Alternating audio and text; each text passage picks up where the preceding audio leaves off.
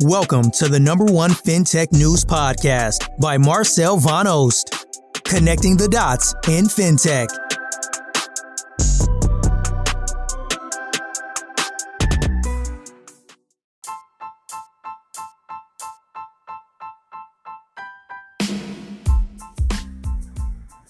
Hi, welcome to another episode of our daily FinTech podcast. This podcast episode is sponsored by Contis, the European leader in banking as a service. Contis is proud to deliver Process Pay, a brand new standalone processing solution ready to cater for any organization's card processing needs.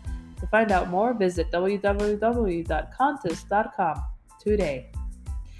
The news highlight of the day is Buy Now Pay Later boosts as PayPal and Block add installment plans to weather inflation. Breaking news Crypto.com is to issue credit cards with crypto capabilities in Singapore.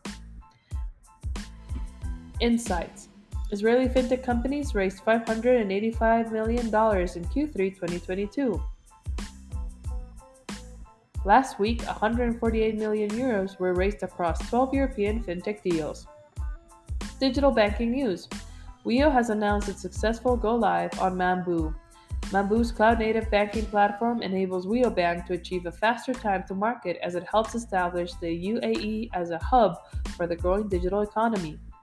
Blockchain The Department of Justice seized 3.4 billion worth of Bitcoin stolen in the 2012 hack of the Silk Road dark web marketplace. Gate.io launches crypto payment product. The company will initially support 20 cryptocurrencies for payment with plans to increase this to 130 in the future.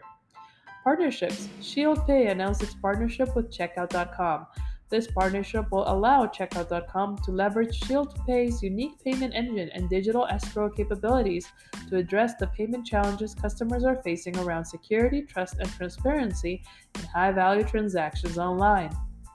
Mergers and acquisitions. Dutch fintech Finom acquires UK payment startup Capaga.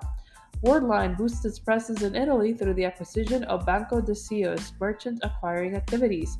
Mexico's FEMSA has signed an agreement to purchase financial services company NetPay. Done deal. Yassir pulls in 150 million for its super app, led by Bond. Neon raises 11 million Swiss francs from institutional and crowdfunding investors. Dental payments and payroll activity Archy raises 10 million. Quona Capital has closed its latest fund on 332 million. CodyPay raises 5 million in pre-Series A financing to accelerate its expansion. Startup Atlar raised a 5 million seed round. That's all the news for today. Thanks for listening. Tune in tomorrow for another daily fintech podcast.